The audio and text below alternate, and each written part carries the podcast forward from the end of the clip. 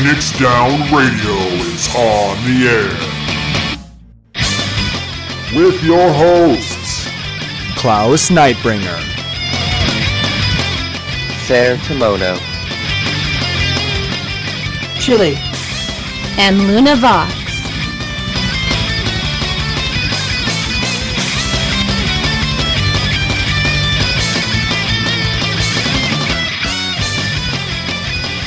Welcome everybody to Phoenix Down Radio, episode 90.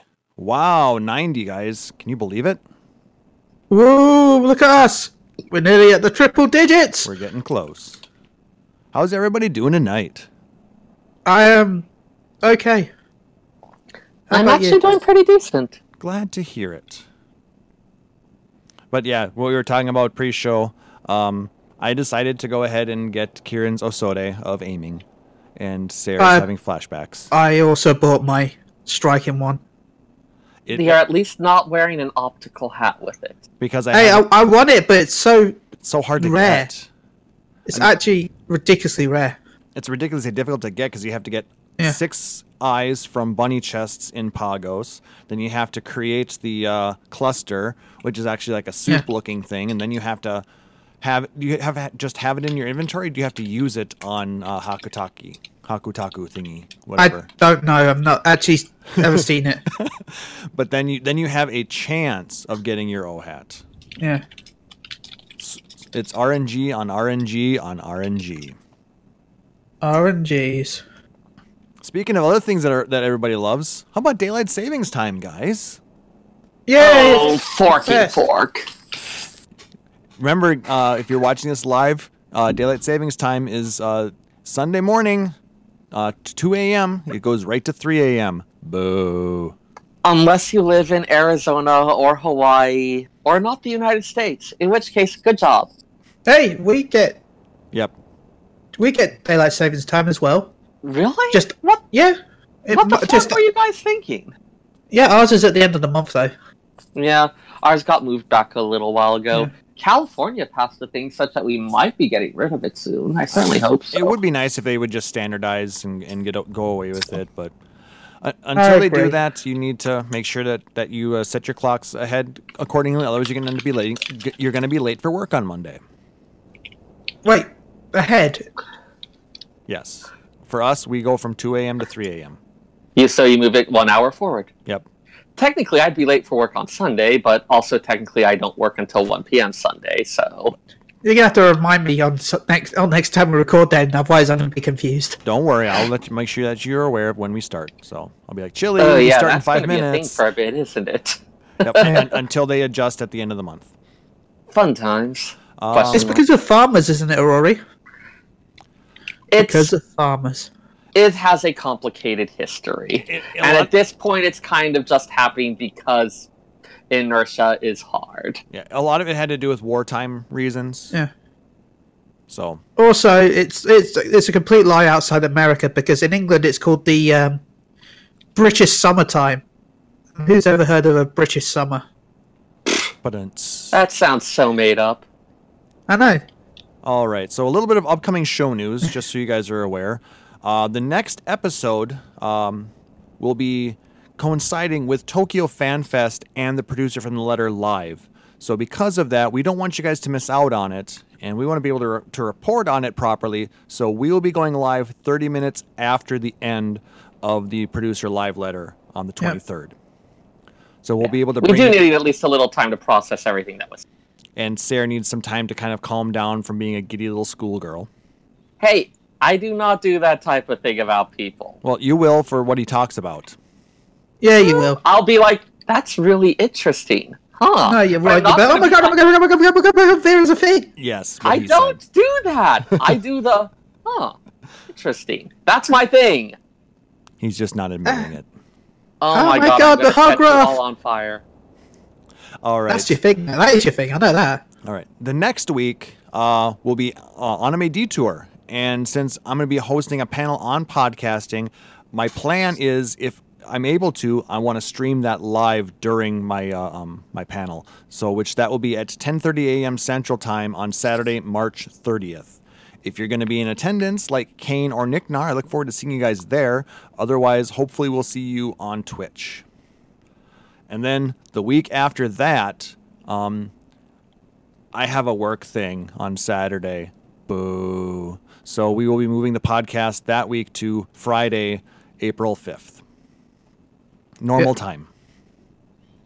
So I just want to make sure you guys are aware of our upcoming changes to our schedule, and uh, we ho- make sh- want to make sure that we can see you live. And uh, yeah, because we love having you guys around. So that's the show news. Um, what have you guys been up to the last two weeks? Ugh. I had job interviews. I've got a second interview for one of them, so very hopeful on that. Hooray! I haven't. I. This is the first time I've logged into games since the last show. Honestly, That's okay. As long no, you it don't- isn't. Judge me. Judge me so much. I'm failing No, somehow. really, to be honest, in my opinion, it's that t- as I said on Moogle Go Round recently. It's that time of the year where it's just like a little bit dead.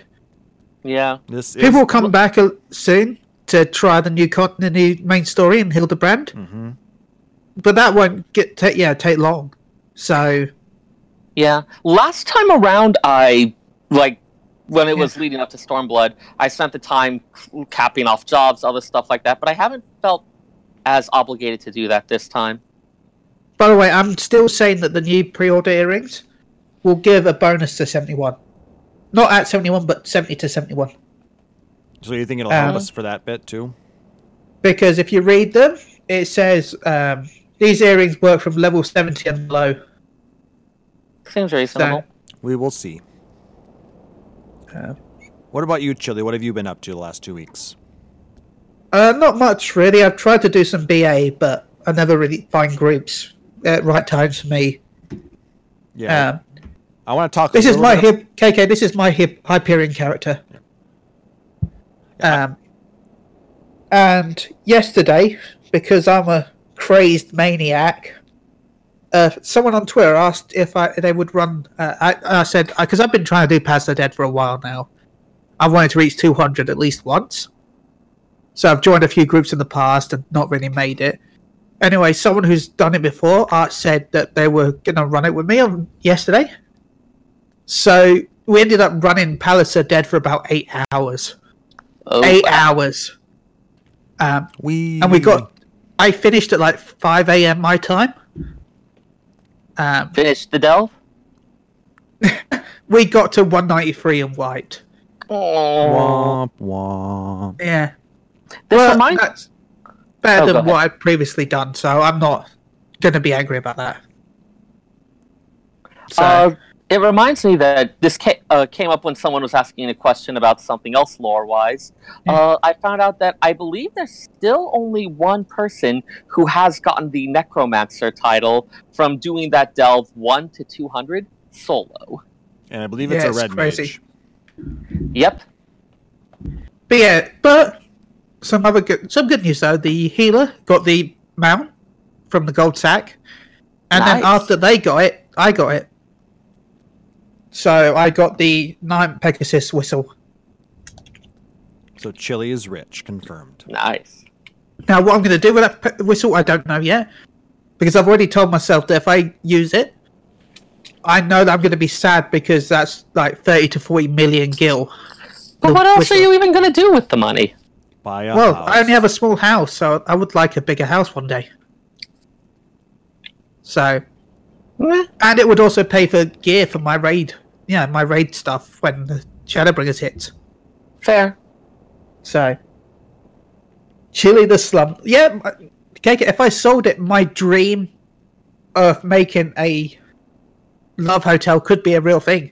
oh my. Oh. That's my dream, okay? Don't take it away from me. I want to make a mansion that is a love hotel. And That's Sarah's running away. No, I've just noticed. I mean, there would be no actual Weird stuff like that. I, I just want the look of it. I'm And then- trying to get Chloe to stand somewhere better. well, right now Chloe's standing in the couch. We're working on it. and then he's gonna have all um all raw um retainer p- and uh, um people in this house. So Chili's House of Lalafell. Yes, that will be the that'll be the no, name it, it's gonna be a uh, Chili's uh, um extension of uh, the House of Zayla. Oh my god! No! no! He's gonna Why fight- is it still a We're thing? gonna franchise it. No, uh, who Why was is that? it still a thing? Wait, who was the mercenary again from Eleven? I can't remember. Naja Salaheem. Yeah, because we know that she sold her sold things to afford the mercenaries originally. So Wait, what? don't, don't don't you remember the NPCs that talked about how- how she used to do stuff when she was younger? Yeah, they used to. like that. Yeah, that she was. The, there was a couple of female NPCs that would uh, talk near the Aether, yeah, the crystal to teleport in. They talked about how there were rumors about her. Yeah, but about come the- on. Well, I mean, if you get to a high enough rank and you can actually find out the truth behind them, and it's not that. Uh, All right. Oh my god, you're the worst. And anything else, uh, Chili? love. Um, I did a couple more BA runs. I got AV down to twenty three percent. So not cleared it yet. Maybe sometime in the future. Very cool. Well, in the last two weeks, I've actually done quite a bit of things. Um, notably, um, we went to Distant Worlds last week, and it was amazing. Um, we met up with uh, uh, Nicknar and Yelta and Ulf. Um, Yelta from Gather Together and her and her husband, as well as um, our friend Saito and Lilith Akagi um, from Hyperion here. They joined us, and we went to uh, Rock Bottom Brewery where we met up with uh, some other people, and we had some food and some beers uh, beforehand. Um, I had a lot of people really enjoy my Red Mage cosplay at the show. That was a lot of fun. Got a lot of people taking my pictures. Talked with a lot of cool people. Some people are who are going to be at Detour, so we're going to see them then as well. Um, and then uh, on Saturday we went and did a Brazilian brunch at Fogo de Chão, and ate lots what makes and it lots Brazilian? of meat. Because Fogo de Chão. Oh, what makes the brunch Brazilian? Yes. The fact that it's uh, at a uh, Brazilian churrascaria. It's all shaven. No, All the meat is shaven. That's how it's a Brazilian. Well, Mm. you're technically not. You're tech. Yeah, you're technically correct, but bad. For those of you who've never been to like Fogo de Chão, they they bring out uh, meat on these huge skewers and you and they slice it off for you tableside. And it is Yeah, there's a couple. Brazilian steakhouse houses around here that I have really wanted to go to. It was that de- stuff's not cheap though. No, but it was so worth it. It was delicious. Oh yeah. Um, then I've started doing some uh, Baldesion uh, Arsenal runs as well. Uh, we actually got past uh, Absolute Virtue, and I got to see Ozma. Nice. Um, so we got the, I didn't get my uh, conditional virtue minion though. I still love that name. Isn't it cute? It but. I, I have started working on upgrading some of my gear. Like I said, I, I, I have my uh, Kirin's Osode, and I have a couple of uh, um, Elemental Armor Plus 2 pieces. So I have uh, a little bit more oomph when I go into Eureka. And I'm also working currently on... I'm saving up for my um, legs. yeah, I went Then I'm with, going to do the other pieces. I went with cheaper pieces to start with because I'm, like I said, I went with the, the chest piece um, Yeah. because that's 300. So all of the um, materia that I meld to it actually has effect, which is nice. Yeah. And then uh, I'm working on my Bard uh, bow for um, Eureka as well, so I can get that up to plus two and use that there. So, doing quite a bit of work in uh, in Eureka. I'm enjoying it, but yeah, Pagos is still hell, and uh, yeah. nothing. That, that- there hasn't been much change on that. But uh, aside from that, then yesterday I went ahead and uh, saw Captain Marvel. Nice. Ooh. That was so good. If you have not seen it yet, guys, please go see it. It's it's definitely very good. I can't wait till it's on Blu-ray. You're not going to go see it? No. Why? I suppose you have to go to like a, one of the t- far towns away because y- Yeah. your theater that only has folding chairs in it um, only Yeah. shows like one movie every fortnight. It's yeah, I don't like it. I'll I'll skip it for now. Make a day trip of it. That sounds kind of fun, actually. Yeah, but it's ex- if I'm going, it's expensive. That's fair. It's it's like Yeah, twenty quid for the train, twenty quid for the taxis, then the cinema tickets on top of that. Mhm. I'm looking at like 100 to 150. Dang. just to see a movie. Yeah. So I I understand. Yeah, like you'd want to make a day out of it if you were going to do that. Yeah, I always make it out of it. So, but and then maybe yeah. a hotel or something like that. Yeah. Yeah, when I saw one movie, I, it was at night, so I had to book hotel as well on top of that. Dang. Yeah, I mean, I've done that in the past. Like when I went to go see uh, Avengers uh, yeah. last year, I actually did have a hotel room and uh, we we went out for dinner. I did that it for night and- Boruto. Yeah, well, yeah, you had to because that one was only shown in specific um, theaters. Uh, yeah, that was. I had to travel. I think it was two and a half hours to see Boruto. Yeah, it would have been about the same for me. Yeah, yeah. Um, and then other than that, um, I don't know if you guys have uh, if you guys have been watching uh, the stream throughout the week. You've noticed that I have been streaming a new game, Twitch Sings. Yeah, be, yeah, is- because Chi, Chili came. I did see a couple clips of that, which we definitely cannot play here. Yeah, I've seen some people clip it. Well, to be fair, we I guess we can show it here because. Nah, more Also for Twitch. Yeah, Oh yeah. and it's it's a lot of fun, and um, it's currently in beta. And I'm I'm hoping that when it comes out and is released, we'll be able to do more stuff with you guys as an audience. So if you if you, if you like it, you can uh, stop by more often and, and take a look. I'm gonna try and stream it a couple of times a week. So I know it's not 14 related, but it is channel related. So. Whatever, we're having fun. Exactly. It's a it was a good time. But you, if you want to see what, what it's all like, we have a bunch of videos out it out on uh, our Twitch page, so you can take a look at those after the show. So let's go ahead and move on. Uh, do some gaming community news. Uh, let's start with a new community contest. The Flowers for All screenshot contest is live. Um, submit your screenshot of your character or group of friends celebrating the coming of spring and possibly win an in-game item. Um, while the prizes aren't new, they have the Scarf of Wonders wit back in the prize list. Oh, Well, Why? technically you can't get any more now, so No, it's in the it. list. It's in the list. So, That's what I mean, though. Technically, that's the only way you can get it now, unless you were on during that event. oh, that's right. That was just a limited time event thing, but still, why? Anyway, um, what is people might new? want it. What is new is their method of entry. The team set up a new website for contest submissions, which should really simplify the process. Um, so if you want to enter the contest, I will send the link here in the Twitch chat as well as we'll put it in the I show didn't even notes. know there was a uh, way to enter. Oh, that'd be why it's NA. Yes, this is an NA contest. Sorry, Chili. Yay. Not like you entered them anyway. Well, they're on the forums. I don't enter them. Yeah, I, I th- and I understand why you know why they did it this way because the forums sometimes confuse people, as well as the fact that all the people who got stupidly banned, they're basically ineligible. So we'll see. Maybe they're still banned from entering it this way, but we'll have to find out.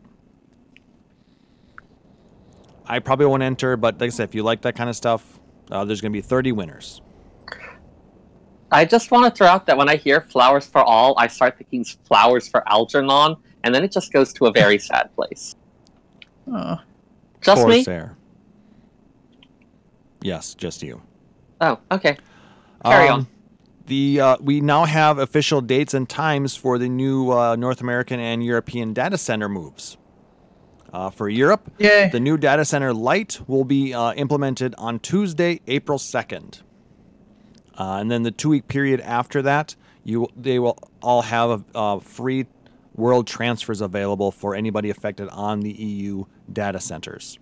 So you'll be able to move your character from one server to another at no charge. You will also be able to move a larger amount of gil. You'll be able to get full reimbursement for your homes plus uh, furnishings that you may have lost because of that.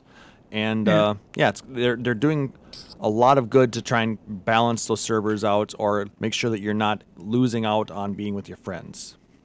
I know someone who uh, posted the spreadsheet she was making of all of her different role playing characters and Oh, which Emmy? one she was going. Yeah, Yep, I saw that. she, ha- yeah, she does. She has a cosplay or a setup thing for Anonymous, which she has on many, many servers. And since she's not going to need nearly as much coverage now because she can go to other worlds with World Visit, she was figuring out which ones to remove or which ones to transfer to other worlds, such that she keeps the ones she's bothered to level and still has good coverage. Yep. And it's like, wow. I think she has We like 15 spreadsheets for- Something Yeah. like that. Can't have too many Nanamos. And the North American servers, um, we are getting a new data center Crystal on Tuesday, April 23rd. Um, and our Yeah. period will run from April from then. Two weeks later, I believe it's like runs into um, the first week of May. By the way, so, that was some confusion. From what I heard, you can switch to EU servers or NA servers if if you're so if you're on NA, you will be able to transfer to EU servers for free. Yes, If but you you will not be to. able to transfer back for free. No. because they will No. not have the free transfer available for you anymore. Correct. So if you transfer from NA to EU, or you can go from EU to NA, Yeah. and that will be free, but you won't be able to transfer back for like two weeks. Correct. unless you are on a preferred server and then you can't transfer for three months. Yep. Which, if you're on the new server, probably is a preferred server. Yes, exactly. So So I, I posted the full details in the Twitch chat as well as I will put that in the show notes as well. So it will be a 24 hour maintenance, and if it goes beyond that, they will be giving out free days to to compensate for the uh, lost time. Yeah. I imagine they don't want to move everything at once just because, given that this hasn't been done before, there's potential for hiccups and they'd rather not have everything go down if that was Yeah. the case. Now, so here's- test it on Europe. Yes, well, it is. I the- mean, you're the smallest one. yes, that is true. It's also the one that has the most problems, so I think they have more work to do on it. Yes, chaos is the worst. And I, I don't think it's the fact that it's because it's chaos, but I think there might be issues with where it's being housed and the ISP serving it. Yeah. So they have to they have some things that they're going to be working on, aside from putting in a new a whole new data center. Logistics is fun and easy. Wait, it's neither of those. Well, it might be fun, depending. Yeah. Anyways, All right, I Before we go to the next topic, I just want to add one thing. yes, Um, there will be a, a Wolf's Den episode on Tuesday, the 12th of March. Wolf's Den is the PvP European streams. Um, so if you live in Europe and you want a chance to win some stuff like the Taito um, little doggy and the Taito Cobra Kid, plus some PvP t-shirts, make sure you turn into Twitch, the official Twitch channel of Fantasy 14 for the European PvP stream. yeah, it's a good call. I did see that, but I, I keep forgetting that. Yeah, you, you you're well, you don't watch. Well, yeah, PvP. because we only have. This is why I, I hate, I dislike how Square Enix treats Europe. Because how many community episodes is North America up to now? By twenty something. We're we're still on uh, episode nine. well, see, we don't get vacation days.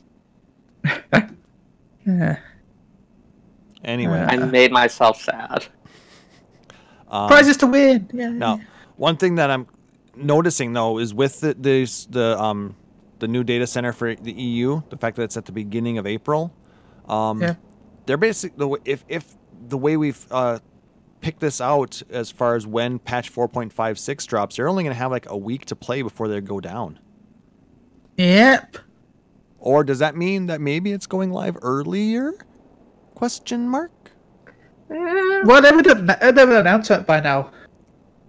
We'll see. We might we might be hearing something soon. Otherwise, it might be coming up in the letter from the producer live 50, which is scheduled for Tokyo Fan Fest. Uh, I believe that is March tw- 23rd. Um, As I said, though, they, they can't have it if they're going to announce it on then, but they can't have it any time after that, bec- except for the 26th because that's the first Tuesday. yeah, it would either be I not mean- then because they did say late March, so it would have to be then Yeah. or it'd have to be before Fan Fest. Yeah, And I- and before FanFest would be this tw- which would be 12. They So- would. Th- No. There would have been preliminary announcements by now. Also, Eh. I, given that they've uh, wanted to do it previous ones, I can't imagine they'd do it before FanFest and rob themselves of something to talk about by uh, being able to do previews. Yeah, I, yeah, Yeah. I mean that's why we're all thinking it's going to be after Fan Fest, which should be uh, 23rd, 26th. Yeah. 26th. Yep. Versus the 19th. Yeah. 12th or 19th. Well, 12th is is this coming Tuesday. This yeah. It's not this coming Tuesday. I mean, the the soonest it could be is the 19th, but probably Yeah. not. We would have heard by now. So probably going to be the 26th, right after FanFest. Um, like I said, we all knew that that was coming, but what we recently discovered was the fact that our special guest for that is going to be the world lore Sarah. creator, not Sarah, Banri No. Oda. Uh, he, he's also the main scenario writer for Final Fantasy XIV. Um, so He's the dude who had to have the walls, the floors of his uh, place reinforced to hold the weight of all the books. all the books. Good man. you know, Um, probably. I don't actually know him. So, like we said, make sure and tune in and drink in all of the wonderful lore. Uh, the main Final Fantasy XIV Twitch page will be Japanese audio only, but they are going to be doing an English language coverage stream on the official Square Enix Twitch page at twitch.tv slash Square Enix. So for all of us over here and for EU, we can listen to it and get, uh, basically, we'll, we'll get a uh, translator. So that'll be kind of nice. They are also doing a Q&A with Oda-san. So if you want to submit a question, there is an official uh, forums po- uh, topic thread that they want you to post it in, and I have uh, gone ahead and put that in the Twitch chat as well. So if you're interested in asking a lore question to the man himself, by all means, go through, read some of them. They're actually asking lore questions. It's amazing. Good stuff. I was really surprised and happy about that because I've seen some of the questions that people have asked after Square Enix have asked them for a topic, and it hurts my soul. I'm like, read the post. Read it. No, I don't want to. That's work. All right. Um, some other Final Fantasy news. Uh, Dissidia NT is coming to Steam on March 12th, and it includes a free edition. So we're going to be able to play Dissidia NT for free. But it's going to be a limited uh, selection of characters, which is going to rotate every week. Um, and I believe the story mode is going to be locked out as well. Kind of like how Smite does it, I guess, where you get a certain amount of heroes you can play. Yeah. Um, Okay. But there will also be a full paid version available on Steam as well, so you'll be able to. Uh, I I don't know anything about crossplay. If we'll be able to play with people who have the game on any of the other. I don't think there's any crossplay with Dissidia. which kind of sucks. Yeah. But if you're interested and don't have a PS4 but want to pl- wanted to play it, give it a shot. It's gonna be free. Oh my god, we've got two Lalafels watching the streaming game. Strong McSmall Pants and Fried Popato. Oh my. I had to give them a shout out, especially Strong McSmall Pants. Just for the name. Some people. That say is quite a name. Um, there was also a Q&A video posted recently with uh, Final Fantasy 15 episode art and animated the animation director uh, Shinichi Kurita. He discusses the creative process behind the Final Fantasy 15 episode Ardyn. Um, give me a second here. I, I just covered over what I was reading here. The prologue uh, and uh, reveals the steps that he and his team took to transform 3D characters from the game into a 2D um, anime, basically. So I'm gonna post that video in in the chat as well. So it's really cool. Um, are you guys excited for episode Ardyn? Eh. Eh, might install Fantasy 15 again for it. I mean, it's probably as far as story wise, probably the most interesting one of the episodes. Okay, I should say I'll see how much how, how interested in based on the price. Well, I think it's free, is it not? No, We have to pay for it extra. yeah, because it was part of a new season pass, so of course. The thing is, they be- canceled that season pass because there were supposed to be three other uh, um, episodes coming out with it. Yeah, but doesn't mean Right. they can't just sell this individually. Because just because it was in the season pass doesn't mean it was originally not going to be sold separately if you didn't want it. I haven't seen an So- announcement for a price though. They usually would have done that by now. You know, given that they did cancel the season pass and like they had to scale back a lot of the plans, Yeah, I'm I wouldn't be surprised if they did change the, how they're planning to make it available. I, I'm hoping that it's free, but like I said, if it's under ten bucks, I'll probably pick it up. yeah. I know, As I really don't think it's going to be free because they're still going to have to pay for the cost of making it. Eh. I mean, at this point, it sounds like they've accepted that they're going to take a loss. I mean, it, it this is the final add add-on content for 15, so they may just say thank you for all your support. Here's the last one. Enjoy it on us. I'm expecting or if maybe it's going to be to included seven dollars. for free if you've purchased the previous season pass. We'll see. We'll see. Exactly. There has been no official announcement that I have seen on any news outlet or on their website, so we're Yeah. speculating. But that's supposed to be coming out, I believe, late March, early April. Yeah. So soon. We will see then. Anything else in the Final Fantasy realm you guys want to talk about, or within the Final Fantasy creators world? Um, not Like- that I can think of off the top of my head. Uh, Um, Chili, you got stuff coming up with uh, your other podcast, don't you? Oh, Moogle Go. Uh, I guess Moogle Go Round is going to have gathered together in a few weeks, uh, which is pretty cool. I'm also doing a competition on Twitter, uh, which you can win a Fat Cat mount. So if you want a chance to win a Fat Cat mount, uh, tweet me. Hashtag Nico. That's N E K O M E O uh, M E O W C E R. So make sure you tweet that out to me. Um, You should also probably follow Chili on uh, on um, Twitter. yeah, um, All of that stuff. getting close to that goal of 1,500. Only 400 to go. Only. Uh, thank you. All right. Well, um, we really don't have much of a discussion topic for this week because we are in that uh, the pre-patch lull. You know, in the uh, major dry spell for news content because we're all anxiously awaiting uh, FanFest in two weeks. Um, Where we'll get the new race to announce the big chunguses. Uh,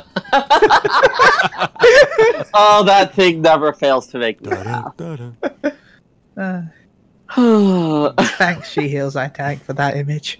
But aside from that, like I said, the only things that I've you know noticed out there that are kind of discussion worthy, it, it, it revolves around Eureka, and it, I mean, I want to have an in-depth discussion about Eureka, and we're going to be doing that, I believe, in uh, our April twentieth episode. I've given, I've tasked Sarah with getting through uh, the Eureka content so we can discuss it all as a group. Woo! By the way, Sarah, Yeah. if you haven't been BA by then, make sure you YouTube BA as well. Because Yeah. I haven't watched it, but I know there's a, there's some secret endings for BA. Yeah, if I've gotten to that point, I'll go ahead and watch the thing Yeah. because I know it could be a while before I actually finish the content. I'm tr- gonna try and be rather than watch it, but I'm just saying in case you don't. Right, Well, right. the, the thing is, like I said, there's the, the two bits where it, it, or the one spot at the end of the story where the story diverges, Yeah, and there's some controversy around that, and I want to discuss a little bit of that as well. But uh, the biggest thing that I would just want to talk about real quick before we get into um, our special event of the of the episode um, is a lot of people are very upset and how people are getting into the Baldesion Arsenal right now. Yeah, on most data centers, I would say uh, Aether is probably similar to the way Primal does it. Um, most people are using premades because they want to be able to communicate with the rest of the group. I mean, we're talking up to 56 players. I mean, that's a lot of cats to herd. You know what I mean? yeah. Um, Yeah. And so they want to be able to communicate efficiently and effectively. They want to help people learn the, the content well and, and waste as little time as possible because it can be very daunting to get in and out and, and through that uh, that that area. And um, so a- as well as you know, then we can make the best progress through farm the stuff that we need to get out of the Baldesion arsenal to improve our gear, and and it just makes it overall more fun. I I think if you can make it organized and get people through it versus having to uh, blindly go through and fight enemies and die and just it becomes very ugly. I can understand both sides if I'm honest.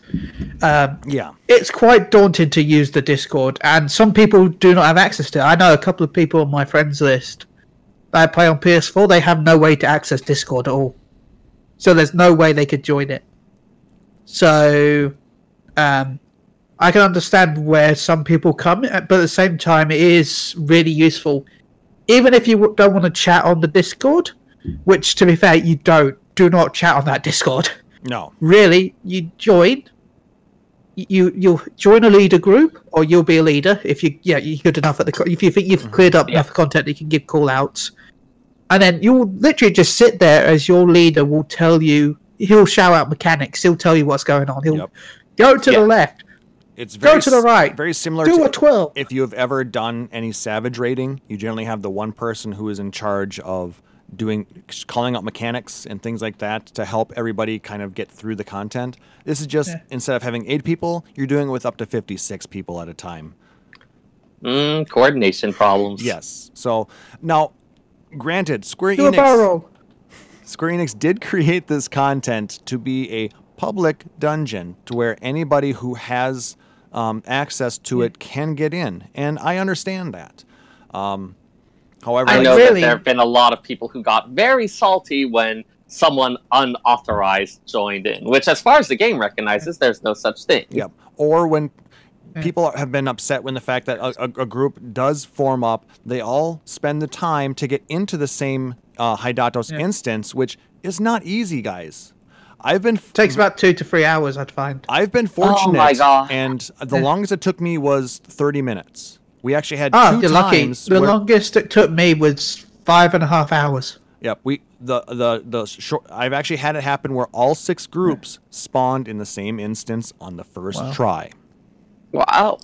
It's very very fortunate on that. So I mean, I'm Yeah. counting my blessings. However, it can be very daunting to do it Yeah. because people are going in and out of ha ha ha of uh, um, Hydatos, you know, trying to make sure they get into the same instance as the others. Um, and people in the past, people announced, "Hey, we have a pre-made here. We would like to be able to use BA when the fate pops." And then there the are problem people. with that done now is I mean, when th- people shout, hold "Oh, on, we've Chili. got Hold on, Chili. pre-made," Hold on, Chili. Let me just go through this, and then we'll talk about it after that. What they they used, what they had done is they'd say, "Hey, we have a pre-made. We would like to use the the portals as they spawn." But what ends up happening is people are Yeah. Upset with that because no, I want to go in, and then they go in maliciously, and they end up, you know, screwing however many people out of the opportunity to get in there, and and they they don't want to work with the group that's in there, and that causes all these people who spent all this time trying to organize it, their time gets wasted, and they have to start over again. But there have also been people who have been like, we, we have a pre-made, we're going in, you can't, and they're being assholes about it. So I mean, it's happening on both sides, and people Yeah. even who want to just jump in, they want to say, hey, this spawned, I want to join you guys, let me in, and they're and they're and people are being like, no, and then so people are upset about that. So it's kind of an ugly Especially since the, co- the content seems to have been designed around the idea that you're not necessarily going in with a full pre-made set of people you all know. Yeah. They weren't expecting uh, the, the community to go ahead and use a third party tool to set up these runs. I mean, I would be surprised if they hadn't at least considered the possibility of it. Well, I know that It's like the obvious thing to think of. It's just I- I don't know what you would actually do about that. Yeah. the, the, my biggest issue is I think it's going to be difficult to run through the content as a pug because they don't give you enough time to, within the game's confines, organize and call things out. Yep. That you get very limited time when you go in there. Right. if you're not you know just consist- consistently moving killing enemies getting those bosses down and extending your time a la dynamis um it's it's it doesn't work No, if you are doing the content and pushing forward, you do have decent amount of time. Oh, time. you do, It- yes. y- yeah. anyway you were you were gonna then say chili i apologize i just wanted to get my point out I was just basically saying about the whole um, portal sniping thing. yeah um It- some gms think that portal sniping is a bannable offense others don't so there, even square enix's uh, support staff does not know at, at what point or what where they stand on this entire thing so i mean it's From what I heard, it's a bannable offence if there is proof that it's proof that malicious it's malicious. If you just jump in and you go, "Oh, sorry, I, I didn't mean to," Yep. then that's not an issue. Though the problem if you that jump is- in, Go ahead. Sorry. if you jump in and then shout "lols," I joined in just so you can't win. Lols, lols, trolls. I mean, there's a, there are a lot. It's not like it's always Yeah. the one extreme or the other. Mhm. Yeah, That I'm said, saying- I think a lot of people are far less masters of deception on this than they like to imagine. No, I've actually had people send tells that do that. that literally say those sentences. I've had a message once saying, "No, I've joined just because you can't." Right. My point is, uh, someone who was going to pretend that it was an accident. Yeah. I find that people are not nearly as good at being a master of deception about that as they like Yeah. to think they are. Yeah. So I, unfortunately, like I said, I mean the content is fun, but I think there are some issues with how it was implemented. And I'm hoping. But hey, for we- those that are wanting to run it, it's not that hard. I'd say it's about uh, just above expert level Yep. uh, primals. But I, I do recommend that if you are going to look into it, please do join one of the Discord servers for either uh, Aether, Primal. I want to say Chaos has one as well. I'm guessing so. So if you're if you are interested a- and you, like running that type of content, it's not quite Savage level, but it, like I said, Yeah. it's I would say it's harder than. Well, the reason it's No, I hard, would say it's extreme. yeah, I, I'd say it's extreme extreme plus maybe maybe a little bit harder. Well, no, if you look at some of the extremes, if you were doing it at the like, at like the yeah the eye level that you would be if you were going when the content was fresh. Yeah, but why I'm saying it's harder is the fact that there are mechanics that uh, one prevent you from being able to be raised in normal means, and will and the all of the enemies will one shot you if you get hit if you're not. Yeah, but 10. then you've got mechanics like that in extremes as well. Remember Titan that knocks you off and you can't be raised from that. Yeah, well, you know what I'm saying on that though too. In most cases nowadays, you if you, You can't try again is the big one. Yeah, Yeah, well, you can be you Like can only- Titan, you get wiped and you can try again. yeah. This one, no, you can't wipe again, or you can't try again unless you're lucky and get uh, a sacrifice, or you have your remembered go off, or the limit Yeah. break three of a healer. Make sure you bring Spirit of Remembrance. Yes, at least three.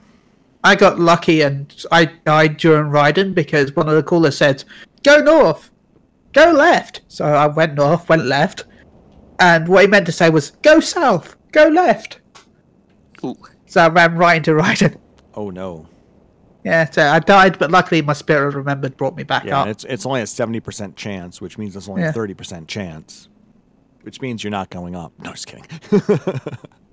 Artificially extending Hideout, pretty much. Elevator doors, pretty well, I, they, much. and they are watching the content and they are making some changes. There have been a couple of uh, um, Yeah. up edits to it, but we'll, we'll talk about that more when we get into the full uh, Eureka special in. Uh, in Also, a remember you don't need to beat BA to get your max relic weapon and armor.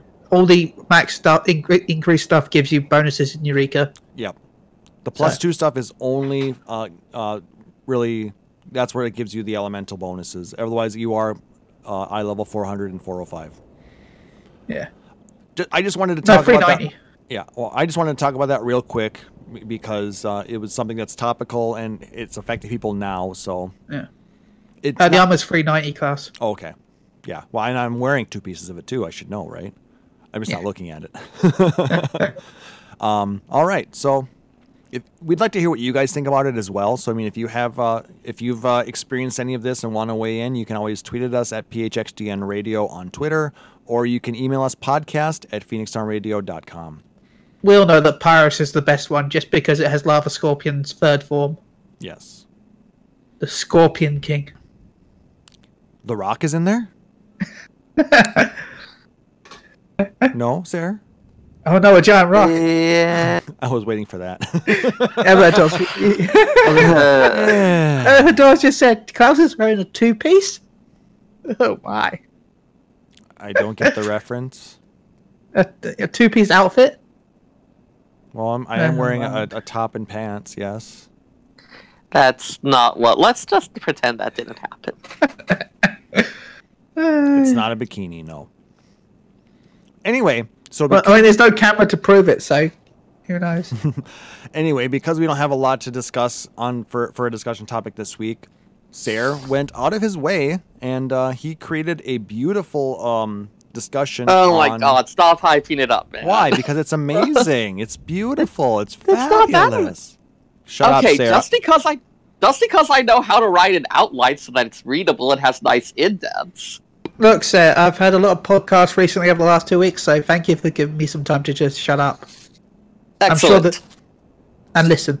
Anyway, Sarah. That that said, I will be paying attention to the chat. So if anyone does have questions, wants clarification on anything, uh, please do not hesitate to ask. And if you want, if you want to actually ask a question of this in the uh, the Discord, you can also jump into the call-in channel, and uh, we will take some people's questions live on the air as well. So Right. Because, so, in response to a re- uh, request from the Discord, everyone get your notebooks out. We are having a remedial review session. We are going to be reviewing some topics that may be relevant in understanding what's going to be happening in Shadowbringers. is this because uh, Chili failed his uh, his test earlier on, on the uh, calamities? Hey, hey, hey, we're not. Have you been going through my grade book? Have you been going through my grade book? Maybe. See me after class, Klaus. I mean, I am getting an an, an 85, so So what you're saying is I w- wasn't supposed to write I punch things to every answer to every question. no. That's only a correct answer for a couple of the questions. Yay! I got some right. But so today we are going to be focusing on the multiple worlds that make up the cosmology of the game and their connection to the cycle of calamities in Eorzea's history. This will be on the final exam. So, first off, we've got the entire concept of astral and umbral eras, which is how we got introduced to a lot of the underlying concepts, and it's useful for understanding a lot of stuff about the game set. Uh, Eorzea's timeline is defined by astral and umbral eras. Astral eras are times of great prosperity and advancement. Umbral eras are times of strife and hardship. Now, the transition from that astral era to umbral era is punctuated by an umbral calamity, a major disaster that causes uh, widespread destruction over a very short time period. The transition from the umbral back to the astral is a lot less well defined and often it becomes something where people are like, okay, I guess things have been good for a bit. Now, a lot of the details that we have about those calamities, especially for those earlier eras, are educated guesses or tales that have been passed down through generations where a lot of the details we cannot be sure about. The first calamity was the calamity of wind. We don't really have any details about this one. The Moogles up in Moghome in the Churning Mist do have ancestral tales of an ancient disaster that sundered the floating continent where they once lived. But beyond that, we don't have any specifics. The second uh, calamity was the calamity of lightning. Volcanic eruptions filled the sky with clouds, from which erupted lightning bolts that ravaged the land for a 12 moon and a day. So, like a full year of just endless lightning storm. Uh, tales of the time uh, attribute it to environmental devastation that was caused from over mining, over logging, basically over uh, over harvesting of natural resources. Global warming. no. something like that. uh, I am put in mind of the eruption of, was it Mount Krakatoa? I want to say uh, in the Polynesian, uh, not Polynesian, uh, but it was. Hmm. Yeah, I think it was Krakatoa, which the uh, ash clouds from that actually caused worldwide temperature drops and are believed to be one of the precipitating factors for the Dark Ages. Hmm. The uh, now that one was a little bit of the less dramatic lightning strikes, uh, destroying all structures and driving people underground, but still not a great time. The third calamity was the calamity of fire. Uh, it is said that the sun grew large in the sky, parching the earth and sapping the life from creation. Uh, the people of that time believed that it was caused by the gods seeking to humble the churches of mankind for conducting holy wars, witch hunts, uh, stuff like that. Uh, the historical record that we have shows that the churches of that time had grown proud, uh, the usual overdrunk on hubris, and had uh, started cla- doing all sorts of terrible things, claiming it was being done in the name of the gods. And so supposedly this calamity of fire was done by the gods to punish them for it. Is this also why the Allagans were then basically against religion? So yes, actually, because after that third uh, umbral calamity, we have the third astral era. Very good call. The uh, people who had just gotten out of this whole thing that they believed was caused by uh, misuse of divine power. They kind of moved away from any sort of religious observance, which is why the Allagan Empire was a bit more of a, like an atheistic one, one that moved away from worship of the gods and towards the uh, technological. And taking the primals and using their power for their own uses. Yeah, where previous genera- uh, previous generations would have seen the primals as kind of like these div- manifestations of divine will. They saw them in terms of of the energy that they had, in terms of these other aspects. They took away a lot of the religious significance that others uh, would have given these uh, beasts. Now, we know a bit more about the fourth calamity. That would be the calamity of Earth, a massive realm shaking earthquake. That earthquake swallowed Syrcus Tower in a rift of the Earth, which is why it remained buried until uh, we came around to the current age. And the massive earthquake caused the pretty much overnight collapse of the Allagan Empire. Even the far flung places that weren't directly impacted by that did have the immediate loss of uh, the uh, kind of home central coordinating stuff, and so likely would have devolved into. Uh, you might have some fun stuff with warlords, with local control, other fun things like that. Uh, now, this one we do know a bit of the cause. There was a faulty power transmission from an Allagan orbital power satellite, uh, Dalamud, of course, where we learned in the Crystal Tower storyline that uh, Emperor Xande was, in fact, purposefully uh, caused that power transmission, attempting to open a massive gate to the void so that the cloud of darkness could come through. The tower was actually built to be strong enough to handle that power transmission, but the ground it was on was not, which is what caused that massive rift.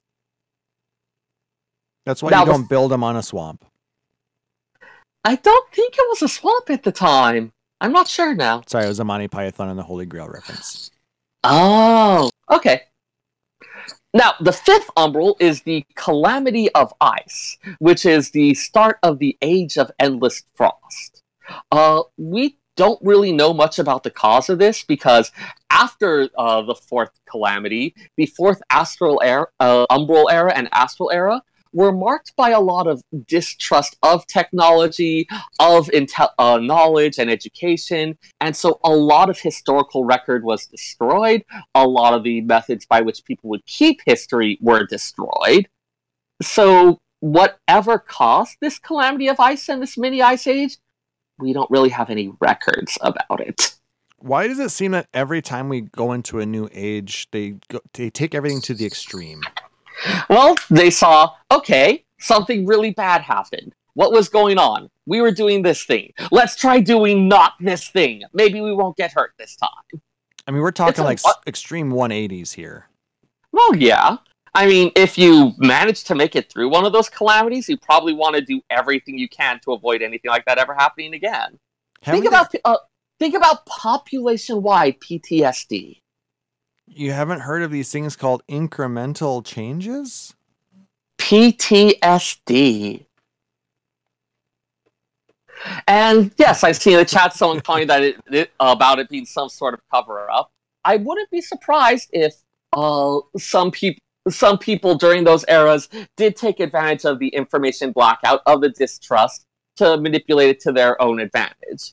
That said, I haven't seen anything to Excuse me. well, well Lalafells might have been involved at some point. Look, I mean- the Ice Age just because at the point at one point of time, Lava Scorpion lived on the world, and then he got bored of humanity, so went to a cave. Well, the the, the That's where he is now. Well, the thing is that giant earthquake before that swallowed everything up, he, it scared him, so he went ran away. Yeah, that, that's But that's. then yeah. you would have had the one right after the other. There was a non-trivial amount of time between them. Look, he was so hot that it took a while for the surrounding area to cool down. Yes. So, anyways, uh, we do know a little bit about what happened after that age of endless frost, where as the uh, cold. Uh, t- uh, so first, we know that the uh, Miqo'te migration from Meracydia happened during this time, with a lot of the seas effectively frozen over. Uh, many of the tribes crossed over uh, during that period. Uh, we know that as the temperature started to warm up, this uh, began a lot of the stuff in the fifth astral era that would lead to the establishment of 12 uh, uh, civilizations, societies, and the eventual War of the Magi.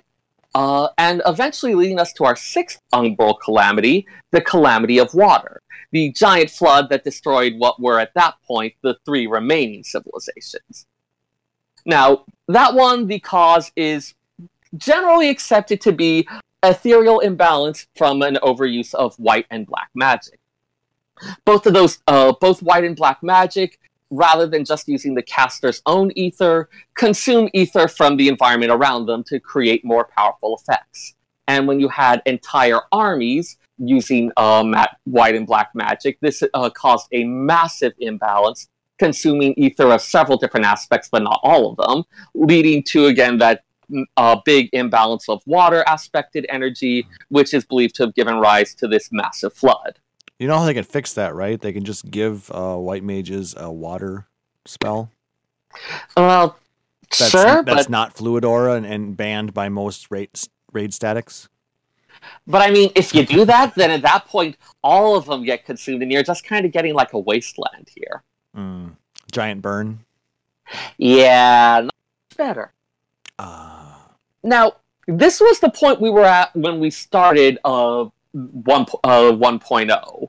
Uh, and let me see. Yes, many scholars were convinced that we've had our six, that we have a complete elemental cycle, one for each of the elements. So that is the full wheel. We have completed it. No more calamities coming.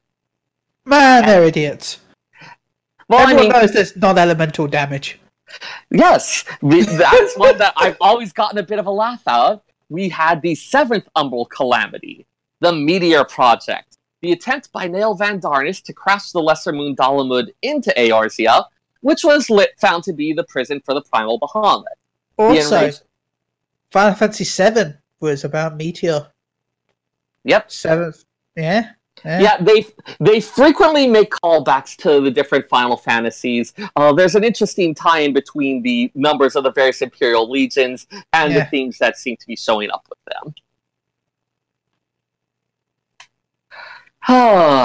So yes, uh, we do have that enraged primal attempting to ravage the land before de- being defeated by an unknown force. Uh, the memories of that day are uniformly blurry and unclear a major point at, uh, in the plot at the beginning of the game. Those who have, of course, completed the uh, Binding Coil of Bahamut know a bit more about the truth of what happened that day. and as Chili pointed out, I am privately amused that, given that Bahamut is traditionally a non elemental summon, that we have, okay, the non elemental calamity. but what about Uh, light and dark, Sarah? So that is a complicated thing. Light and dark as elements in the way they're usually done in Final Fantasies don't quite exist here. There's stuff relating to Astral and Umbral, though that's not quite the same. But there's a possibility of an eighth Umbral calamity on the horizon. Uh, we've seen in the recent scenes, uh, Emperor Solus has made comments suggesting that Black Rose, that poison gas weapon created by the Garlean Empire, is an ideal agent of destruction. Uh, and there's a hint that this might be the basis of another upcoming calamity. Which, I mean, poison is a element in a lot of the FF games. But Wasn't poison one of the like a darkness? Uh, you know, darkness. Uh, Because blind is technically darkness as well. it varies from game to Yeah. game. Some have had uh, poison or bio as its own element. Yeah. Some have had it show up with dark aspected things. It is unclear. and it, Uh, for reasons we'll get to, uh, having it as an elemental cycle may in fact be a complete red herring, but it was Yeah. certainly something where scholars observed this pattern and tried to make their understanding of it fit into that. But yeah, also have to remember that it, it's going to be affect because of the uh, excessive amount of uh, light energy that's going on right now is why there Yeah. it'll be more effective. We're Right. too good at our job. Possibly, there's some stuff I'll touch on there in a little bit. We'll come back to that. Okay. Now, the length of those eras, it's not strictly defined. A lot of it seems to be just okay, you have this period of uh, destruction, of downslide, and then this recovery. So it's not strictly defined how long those eras are going to run. But given uh, what we've seen historically, usually each astral umbral cycle runs around one to two millennia. Uh, the sixth astral era, which we were uh, reached the end of in the 1.0 game, uh, lasted around 1600 years, give or take. We know that the third astral era ended around 5,000 years ago, and we know that it was at least 1,000 years long. Now, given that, the fact that we are facing the possibility of an eighth umbral calamity so soon after the seventh, we're looking at something like a decade or less. That's a bit striking, and it does uh, give cause to wonder if something important has changed. I'm not saying Ascians, but Ascians. Well, Damn it's you, almost man-made climate change! All right. Plot So, now- That's why. now that we understand that astral umbral uh, cycle, we're going to go ahead and move into another thing about the nature of the world. Only this case, it's more about the nature of the world. We're going to be talking about shards and about the source. Ages ago, before even that first calamity, the world was shattered into 14 shards, essentially parallel worlds. These worlds started out as mirror images of each other, but over time they did diverge. That divergence was over a course of many, many thousands of years, and unlike a lot of the usual parallel worlds tropes, it is extremely unlikely that replicas of the people we know exist on shard worlds. Uh, the only Except for direct- Lava Scorpion, he exists on all worlds. the uh, only uh, people we have directly enca- uh, encountered the Warriors of Darkness, who came from the first. They uh, specifically took on names that would ease their integration into Eorzean society. Their actual names and their job disciplines are different from anything in our world. Like Steve. I mean, it's possible. Their name is Uh, really Steve. That is so hard to pronounce. It now this is one that has come up a lot as people have wondered or speculated or declared their head canon to be canon, but it has been left purposefully unclear whether these worlds are separated by physical distance, whether we have some sort of dimensional phase plane shifting thing, Like a multiverse. something else. Yeah, To be honest, it or- feels like Doctor Who. Uh, you know, the episode where they have the Cybermen come in from a different dimension. Mhm. Um, I feel like there's, there's it's probably like a void between the worlds. It's possible, but it has been left purposefully the unclear. Like, there's certainly stuff that seems to feel more like one or another, but it has been left purposefully unclear. We do not know for sure how they are separated and how travel between them works. Anyone who does claim otherwise should be prepared to cite clear and direct proof with the source. Elevator. Will we find out about Gilgamesh though? Because isn't the, isn't it, he the same Gilgamesh in every game? Uh, not quite. That's a popular uh, fan theory, and there certainly are characters that look the same and that all that make reference to tra- uh, traveling the rift. So it's it's possible that they're the same, but it's not actually. Con- now, elevator doors in chat uh, mentioned Omega. yes, Omega is one. Uh, the way it was dis- uh, the way it was described, especially that scene where Omega is talking, uh, reviewing its logs about going into space, the different planets and encounters, that at the very least seems to suggest that there's some amount of traveling through physical space. It's unclear if the world that it left from was one of the reflections of our world, was some other world entirely. I mean- if you do have these parallel things, is it creating an entire universe each, or is it just like a localized? I was just going to say that. I mean, is it possible that it, that it's not just our world that is, you know, has multiple things? That hmm. it's an entire u- universe. Like I said, you know, ex- expanding upon the multiverse theory. Which isn't possible, but also very extravagant with universes. But I mean, where we're I just mean, focusing If on the Dragon one Ball world. did it, so- Final Fantasy can do it. I, it is it is possible. The big thing that I would say is that we do not really actually have a good answer to is this just a dimensional separation? Is it a physical separation? What is the nature of it? We do not actually have an answer. All We we, just know, know is that the all the world- universes ride on the giant back of a scorpion.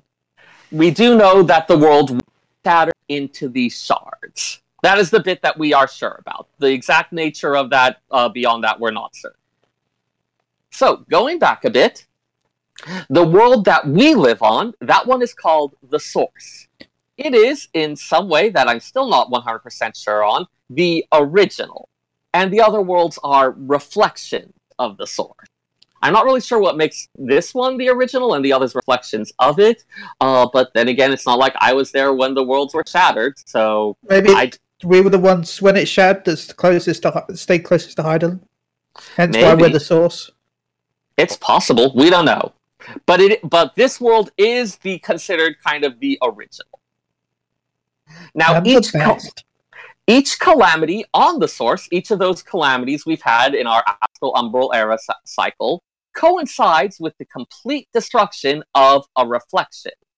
Uh, it's not actually a coincidence, but we'll get to that. So, At quick this question. point- Sorry.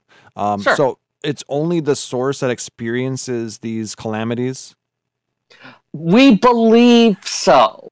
We haven't actually been able to sit around on the other ones, but given uh, what we've heard described from people who came from other worlds, I guess Uno I thought, well, the other worlds do, don't they? Because the world of darkness, the reason why they, the Warriors of Darkness, the reason why they came here was because of the fact they had darkness come. They- that, they were like, having something bad happen, but it's not necessarily the case that they experienced all those calamities as we did.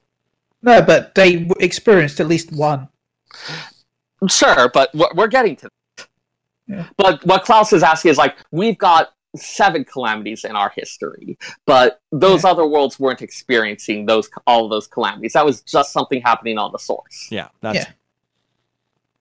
Yes, and that is a, a good astute point. So far as we know, that is the case. Though it's not like we've been able to sit down with historians from the shards, to, uh, reflections, to talk about it. Uh, at this point, with the destruction of reflections, we have the source and six reflections left. Okay, sorry. Now, what- One more quick interruption. Nick Darn chat Yes. saying he thought calamities were caused by the fall of, the other world, but isn't it the, actually the other way Oh. around? We're getting to that. Okay, okay. Good, good question. Good observation. This is one where there's a lot of stuff that people think they know or think they figured out, but there's a lot that we're not actually sure on. I'm doing this step by step, mostly to build on what we do know, from that to what we think we know or what we've observed, and what that might imply. Gotcha. But at this point, we can definitely say each calamity coincides with the destruction of a reflection. The exact uh, nature of that connect of how those are connected, we're not quite there yet. Now we do know a little bit about some of those reflections. One reflection, the thirteenth, we know better as the void. Uh, a violent shift in the balance between light and darkness resulted in the destruction of the 13th and its aether in a flood of darkness.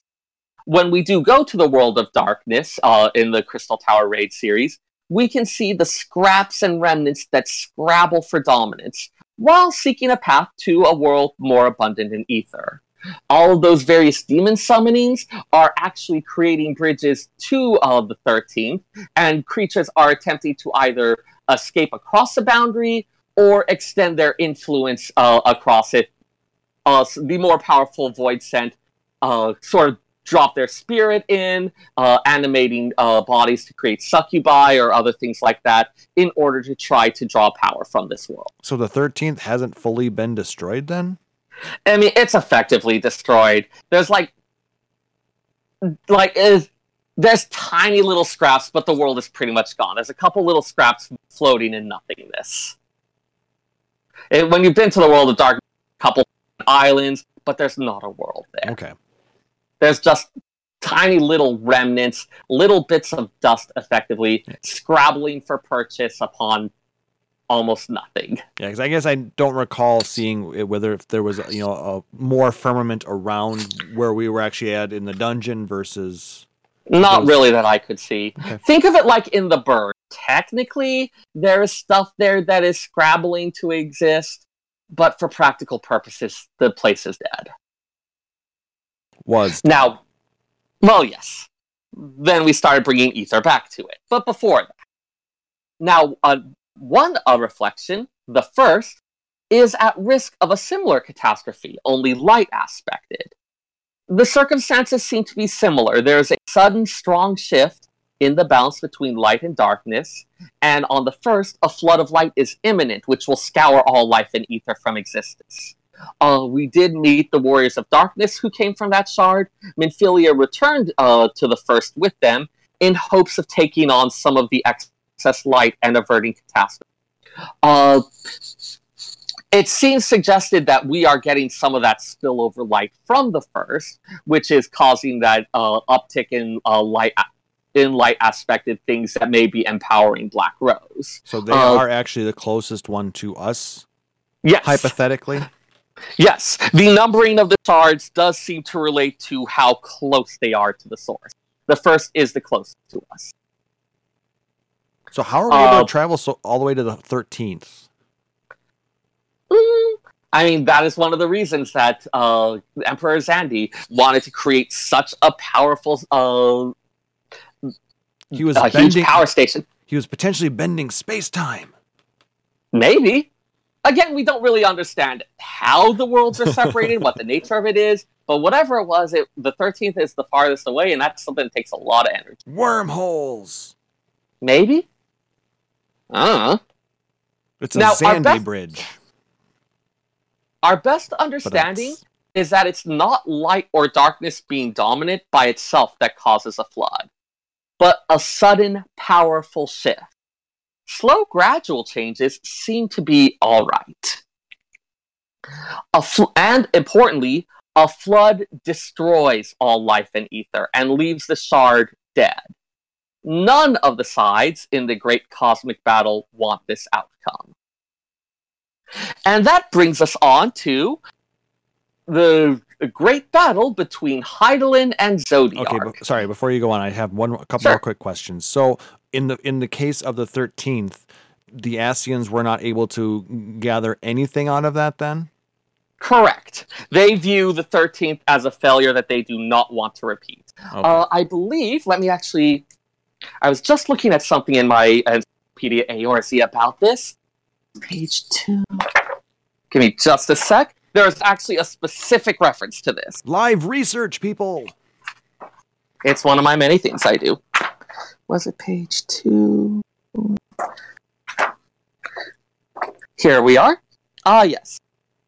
So in the on page two thirteen, where it's discussing the Ascians, we have Igeyorhm, uh, who you may remember we fought along with Lahabrea uh, at the Aetherochemical Research Facility. Everybody's favorite dungeon. Woo! In the 13th, Igeyorhm's power proved too much for the inexperienced bringer of light. That would be Unukalhai, I believe. And their Oh, one-sided really? battles. Uh yeah, he talks a bit about it, how his the world he came from was a void, how he was too young and inexperienced.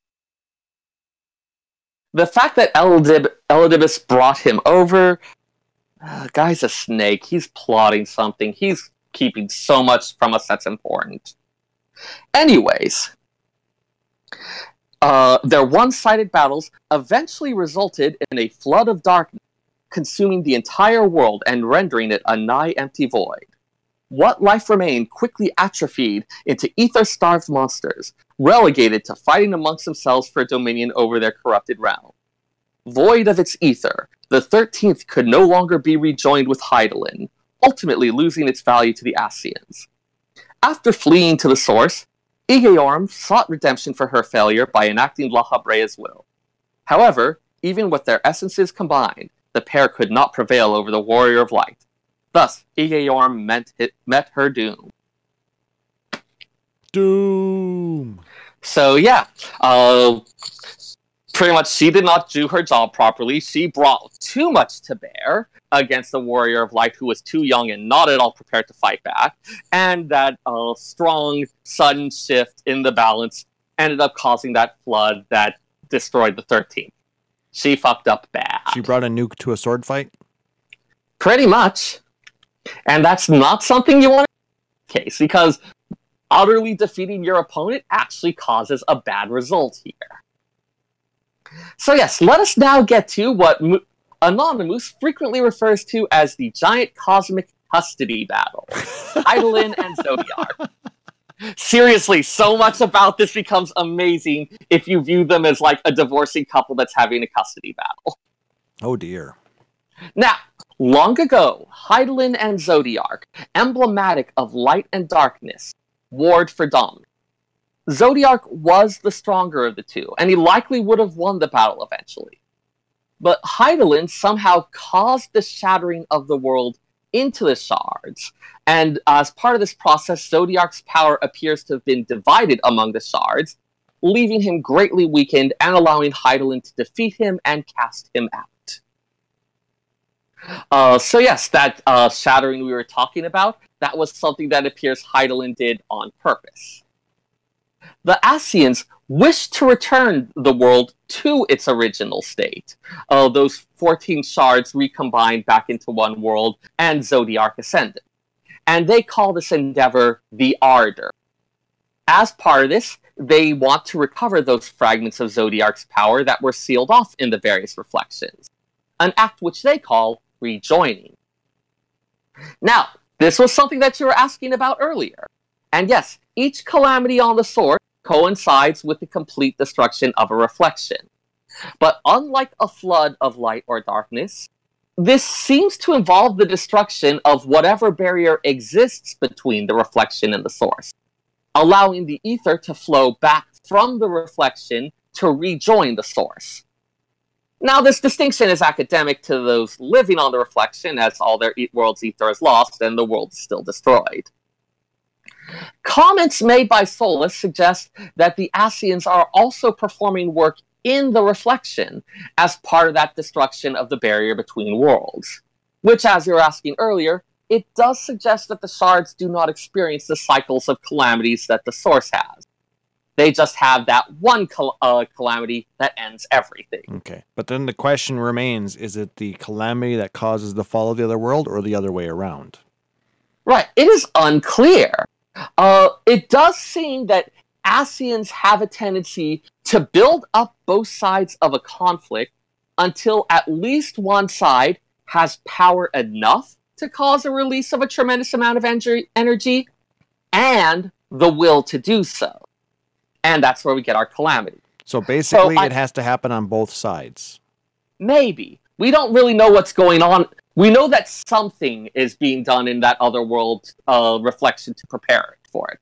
We don't know if they're having like a simultaneous one where it's something of like, okay, hit it with a hammer from both sides, or if it's just like, okay, let's do this stuff to weaken it, but it's maybe more subtle. We don't really know what's going on in the other world.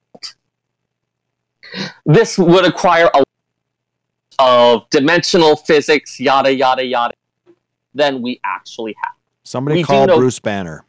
He might be able to Yeah. help us.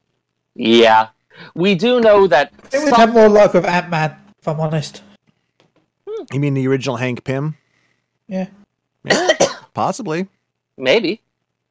Ah, I'll watch movies later. Anyway, what, so we can speculate about all sorts of things, but what we do know for sure is that some amount of preparatory work needs to be done in the reflection as well, and that there does to seem to be whatever it is. There's some massive catastrophic release of energy. Uh, it's not clear to me if the calamity itself is what's required, or if there was some way to generate that massive release of energy without a calamity, if that would be enough. I don't know. Granted, a calamity involves lots and lots of people dying, and that flood of that rush of ether moving around might also be part of what drives it. We don't know. Uh, now, at this point, those seven calamities that we've had that we mentioned earlier, the ether of seven reflections have been returned to the source, and each time that has empowered Zodiark further. Now, Zodiark may not be able to return to his full original strength. We did have that flood of darkness on the 13th that annihilated the ether there, Mhm. rather than returning to the source. And the impending uh, flood of light on the first. Right. Though, uh, as uh, said, that was something that uh, we were moving to counteract. Yeah. because neither side wants floods to happen. The Ascians, they see it as a loss of the power that's going to be needed to bring back Zodiark. Uh, those associated with Hydaelyn share her view of seeing it as a tragic loss of life. So, on this one thing, we and the Ascians are actually on the same side. But it doesn't stop either side from trying to use the threat of a flood as leverage against the other. Like, I could totally see Elidibus being like, hey, there's this flood happening, this is bad, there is no choice but to do this. And that just happens to guide us along towards what he wanted us to do, anyways. He seems like the type to give you a choice between what he wants and disaster, and not acknowledge other possibilities. Now, it's unclear how many calamities are required to get Zodiark to sufficient strength that he could defeat Hydaelyn. But Well- each c- calamity that we have does move us closer to that unknown line. Isn't that line really probably pretty close for the fact that Hydaelyn is so weak at this point? entirely possible. Like, we don't know the nature of what exactly is, uh, of how exactly Zodiark was cast out, what's keeping him out. The fact that Hydaelyn is not in good shape is probably not helping. But this is, again, one of those things where we don't know. We are missing a lot of information. We tend to be in the dark about really important stuff. Yeah. Uh, and to make matters worse, current events, and especially that unknown voice that keeps putting our friends into comas, suggest that we are navigating an extremely thin line, a knife's edge, between two disasters. If our side is too successful, we're risking triggering a flood of light. We can't just crush Garlemald into the ground. Uh, the fact that Minfilia, uh, acting as the will of the mother, was taking on all that excess light from the uh, first is probably contributing to this as well. If she's bringing in a lot of light, and we start adding to that, that seems like it has the potential to risk a flood. And a flood of light on the source, I can't imagine that ends well. But if the conflict continues, we're going to see that escalation of power and of desperation that has traditionally led to calamities and brings us closer to the return of Zodiark. And to make matters worse, the other side, in this case Emperor Varis, is convinced that rejoinings are a good thing. The return of ether to the source brings it closer to brings it closer to its original state, and he believes that will empower the races of man to the point where we can cast off the Ascian yoke and reclaim our own destiny. So trying to convince him not to do this is not an option. Hmm. So yes, that is the somewhat desperate situation we find ourselves in as we move up to Shadowbringers because of this ongoing cosmic custody battle that we find ourselves in the middle of. Now, too much light or too much darkness, neither of those is really conducive to the existence of, well, life. But between the two of uh, them, between our two toxic parents, Hydaelyn, at the very least, seems somewhat concerned with our continued existence. So, even though I know a lot of people are very much feeling reigns of history back in the hands of man, if we gotta side with someone for now, Hydaelyn seems most likely to at least want us to get through this and then be able to do our own thing. So she's probably the best deal we've got right now. But we are not in a great situation. So yeah, look forward to Shadow. Just how much worse it can get. Can And I be people do have adopted, que- please? Well, with Oh, the name Shadowbringers, I'm going to go with bad. yeah. Like I said, we have to balance things, so that's why. First, you send some. Uh, you spent it's split custody. We're going to be spending some weeks with the Hydaelyn and some weeks with Zodiark. No, so I we're going think to be the Warriors of has, Greyness. I think Zodiark's been ruled an unfit parent or something. How many shades do you think we'll get? No, no, no. I am cutting that off right now. and I'd like to throw in if people do have questions for other uh, subjects we'd like to do this kind of review on, get straight what we know, what we don't know, what we're what we speculate, and what we uh, a lot of the common things that we think we know but turn out to not actually be confirmed yet, I am happy to do this kind of review for other topics. It helps us get a firm footing as we're going forward. Now, I believe a lot of this came from a Twitter thread that uh, we got from a from Dan Sanders one. Is that correct? Uh oh no, so Or this, that was a was that a different one? That was a different topic. He was asking a little bit about necromancy uh, in the uh, FF14 setting. So I do see him talking Uh, about this- some of the light and darkness stuff here too. Yes, that was something that was touched on a bit. Uh, so Hydaelyn and Zodiark are of these light and dark aspects, but neither like it is important to remember that especially in this setting, light is not necessarily morally good, and dark is not necessarily morally evil. They're just two sides Uh, of the same coin, really. Well, yeah, but yeah, something like that. So that oh, that phrase has always felt a little glib to me, and it doesn't quite sum up what I want to get across here. Uh, how would I say it? It's something where, uh, like for instance, Dark Knights, uh, who use uh, what's described as kind of a dark power to it.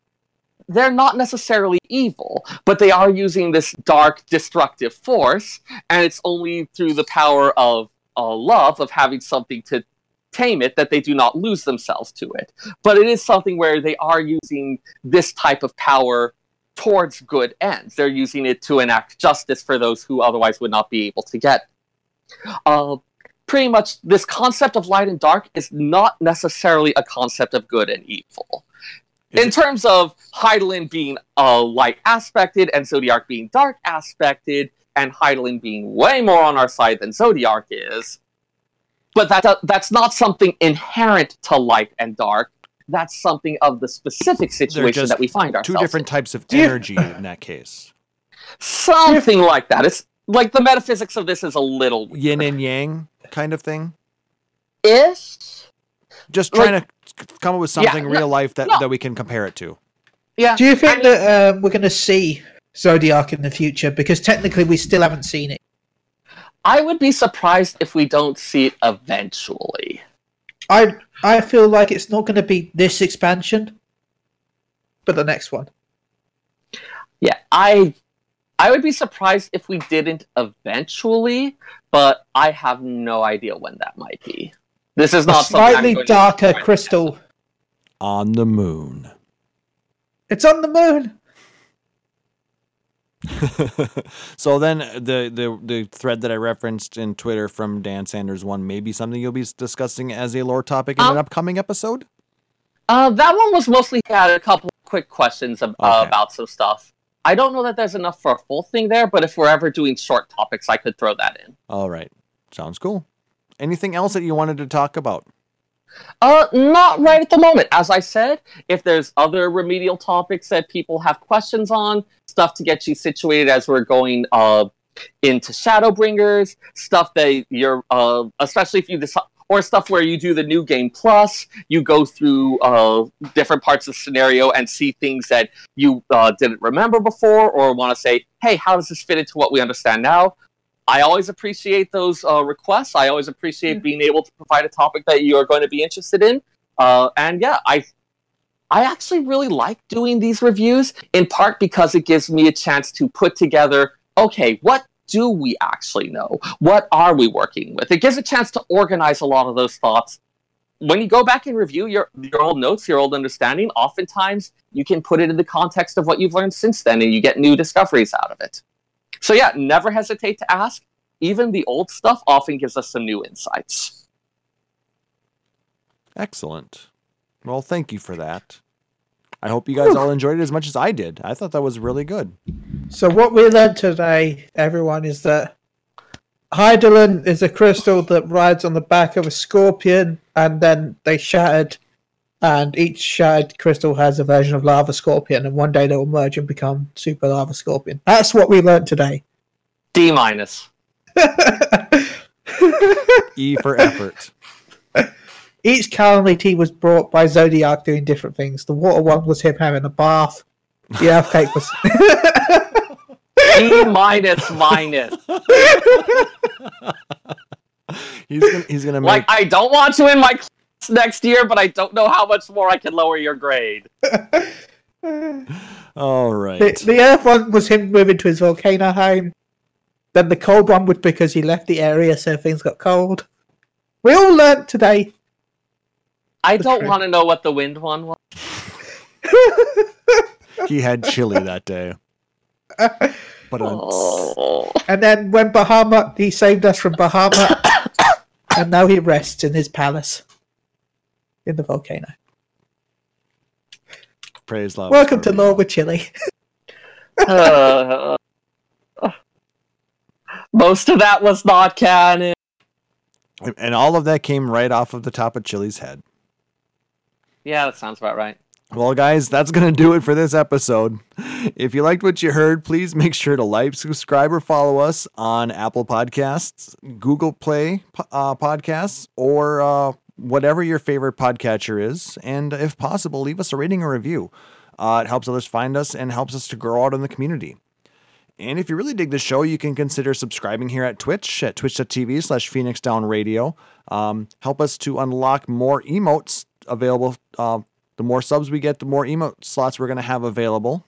And uh, we wa- we love sharing all those cool emotes with you. Um, if we hit our, what is it, uh, 50 sub points by May, we're going to be able to get a chili emote.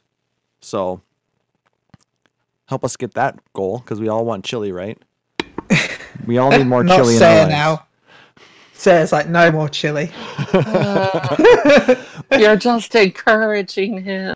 or you can uh, consider uh, becoming a, a patron out at patreon.com slash phoenix down radio uh, any proceeds We that all know we get- are a Sarah emote. Well, another one anyway. yeah we, we'll, we'll we're gonna be doing some uh, rearranging of the emotes if we are able to unlock all of the different slots um, Clearly, you need an emote to my hands. Huh, that's not a bad idea. anyway Uh, Anyways, you consider sub- uh, being a patron on at patreon.com slash radio like our amazing friend aurori fenrir um, all, like i said all these proceeds go towards growing the show um, improving the quality of the show cover hosting costs and uh, to do giveaways and things like that as well. Um, but whatever kind of support whether it's emails likes retweets follows subs or whatever it's always great, greatly appreciated. We love interacting with you guys and the rest of the community. Um, if you want to check out our uh, backlog of, of uh, shows, um, you can go to our website, phoenixdownradio.com. Um, if you have a question or want to suggest a, um, a a lore segment, you can go to uh, email us, podcast at phoenixdownradio.com, or shoot us a message out at Twitter at phxdnradio. Um, and if you're listening to us on the podcast, come join us live sometime at twitch.tv slash phoenixdownradio. Shout outs. uh, I'll go ahead and start. I'd like to shout out to all my friends who gave me support and encouragement while I've been doing the job interview circuit the last week.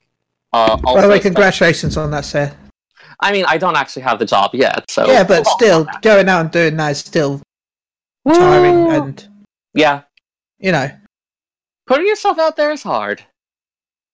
Uh, also, big shout out to Flatus from Maelstrom Radio, uh, who I joined a little bit earlier for a segment he's doing on mental health issues. Uh, he's doing some really great work, and definitely check that out at Maelstrom Radio. Uh, shout out to my amazing co-hosts. You're I don't want to say amazing because I just said amazing. That's repetitive, but you're great people. You've been really encouraging throughout this uh, whole thing, and I love working with you. And where can they find you? Uh, so you can find me on my Twitter at ffxivseyyrr, where I mostly tweet about interesting things that I cooked and weird stuff that I found while working at the library, And we feel the which same about apparently you. people like. Huh. I was gonna say we feel the same about you as well. So thank you for Aw. that. Chili, and please, we were gonna ask you nicely. Please do it at a normal speed. Yeah, no one can Aw. understand you when you go that fast. Aww. You have plenty of time, sir. Fine. A shout out to She Heals I Tank at twitch.tv slash She Heals I Tank. A shout out to Maelstrom Radio. Um, go check them out. As Sarah said, they're doing an amazing show coming up soon, hopefully. Um, go check out um, Moogle Go Round, twitch.tv slash Moogle Go Round Radio, where we'll be having Gather Together on at the end of the month. Also, there's a talks of a Mione appearing eventually. Ooh. So go check us out soon. Also, um, go check out Gather Together, Musecast, State of the Re- all your favorite podcasts that talk about the Final Fantasies. Those are s- some stuff. Um, and also shout out to Strong Small Pants, who sat right next to me. Yay, our new co-host. He can replace me. No, he can't. You will be my replacement. Sorry, nobody can replace you, Chili. and what about your other podcasts? in Yeah, your that's fine. job? Go check out Phoenix Down Radio at twitch.tv says Phoenix Down Radio or phoenixdownradio.com. Ah, and where can they find you? That's another podcast I'm on, right? yeah, it is. It is. Tell me, tell me, Strong Small Pants. Is that what I'm supposed to say? Yeah. Okay. Praise the Lord, Strong- Scorpion. and where can they Strong find with you? small pants is just like kicking his legs back and forth. He's enjoying life there. Yeah, he is. Chili, where can they find you? Hey, you can find me at MGR underscore chili. Remember to tweet me. Yeah, it's, it's you two as well. Remember, because it's a different podcast, so you guys can tweet me as well. Hashtag Nico Meowta for a chance to win one of two Fat Cat minions. Mounts, sorry. Mounts, not minions, mounts. Mounts. All right, and I want to shout out to my amazing co-hosts Sarah and Chili. You guys really do make this worth doing every show. Um, shout out to Nick Nar, Yelta, um, Saito, and his wife, and uh, Yelta's husband Ulf for uh, joining me at uh, Distant Worlds. Had an amazing time. Um, really hope to be able to do it again soon. Please come back again, Distant Worlds. It was so much fun. Shout out to Kane, who's Oh, I forgot to say, if you're going to KupoCon this year, I'm buying tickets next week. Well, when they go live. So please look forward to it. Okay. Um, shout out to Kane, who's going to be joining me at uh, Anime Detour in three weeks, um, March 29th through the 31st at the Hyatt Regency in uh, downtown Minneapolis. If you are uh, interested in going, you'll be able to get tickets at the door. I believe they still will have some available there. Um, and like I said, I'll be doing my panel on Saturday at 10:30 a.m. Um, hopefully streaming it here at twitch.tv slash Phoenix Down Radio, but for sure I will be recording it and putting it up as a video and podcast, special podcast. So look forward to that. Um, shout out to Luna. Hope you are doing well. And uh, you can, if you want, you can find me out at phxdn underscore klauss. So for my co-hosts Sarah Timono, for Chili, I am Klaus Nightbringer, wishing everybody a wonderful evening. Thanks for joining us. Take care. Phoenix Down Radio is a production of PhoenixDownRadio.com and Illusion Productions. Final Fantasy XIV and Eorzea are trademarks of Square Enix. In-game content for Phoenix Down Radio is a copyright of Square Enix. Corporate music for Phoenix Down Radio is provided by Guilty Gear Rocky. Check out the Metal Chocobo theme cover and many other music videos at youtube.com slash Guilty Gear Rock You. Closing music for this episode is provided by Guitar Wanker 90. Please check out their full version of Matoya's Cave and other rock video game covers at youtube.com slash Guitar Wanker 90. The views and opinions expressed in this episode are those of Phoenix Down Radio and its hosts and do not reflect the views of Square Enix.